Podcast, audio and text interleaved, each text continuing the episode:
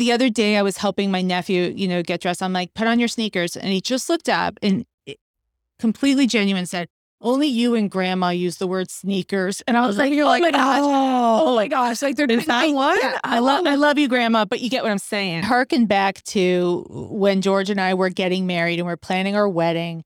And we got into a big fight, like all all brides and brides and grooms to be do. Okay, everyone, these movies make it seem like it's perfect. The the shower's perfect, and I'm like, oh my gosh, it was some of the worst months of my life. It just was because you do. And you are a Purple Heart recipient, which I I don't have words. I just want to say thank you, thank you. Yeah, that was.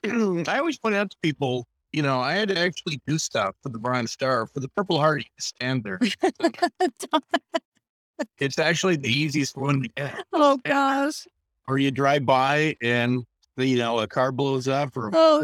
it's pretty, and then you like a month later you stand there and you get a medal, and then you get Oh. free, you get aw- awesome parking for the rest of your life. Oh, God bless. God bless. Guitar guy quickly stood up in front of me and the two businessmen on either side of me and whipped out a long knife. And he said, Are you ready to go to the ER? Because today's the day you're going to die. And he pinned the three of us up against this wall and started pacing in front of us with this long blade. One day I just had to decide, you know, am I trying to save a marriage or am I trying to save a kid? And I went with save the kid, mm-hmm. and I called nine one one, and then had her arrested. I don't have to shield my son's eyes as we drive down a major thoroughfare from naked addicts lying all over the street. And shame on you, Eric Garcetti, the mayor of LA, who I nicknamed Mayor Clown Dick, by the way, because that's what he is. Garcetti, your dad, Gil Garcetti, let off OJ years ago, and then you come along, as son, decades later, and you destroy your own hometown.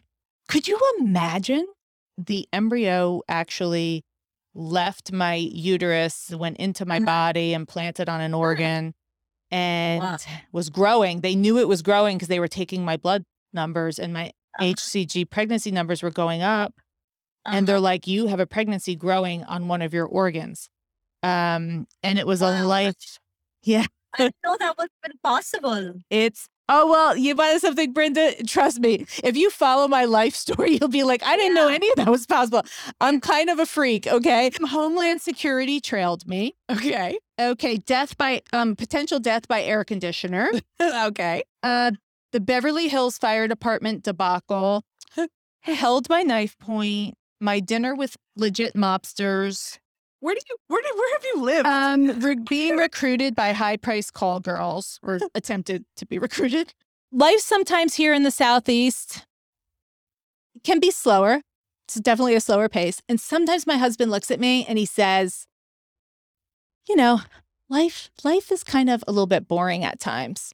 And then we both take a quick break and we look at each other and laugh and say, boring is pretty f- great.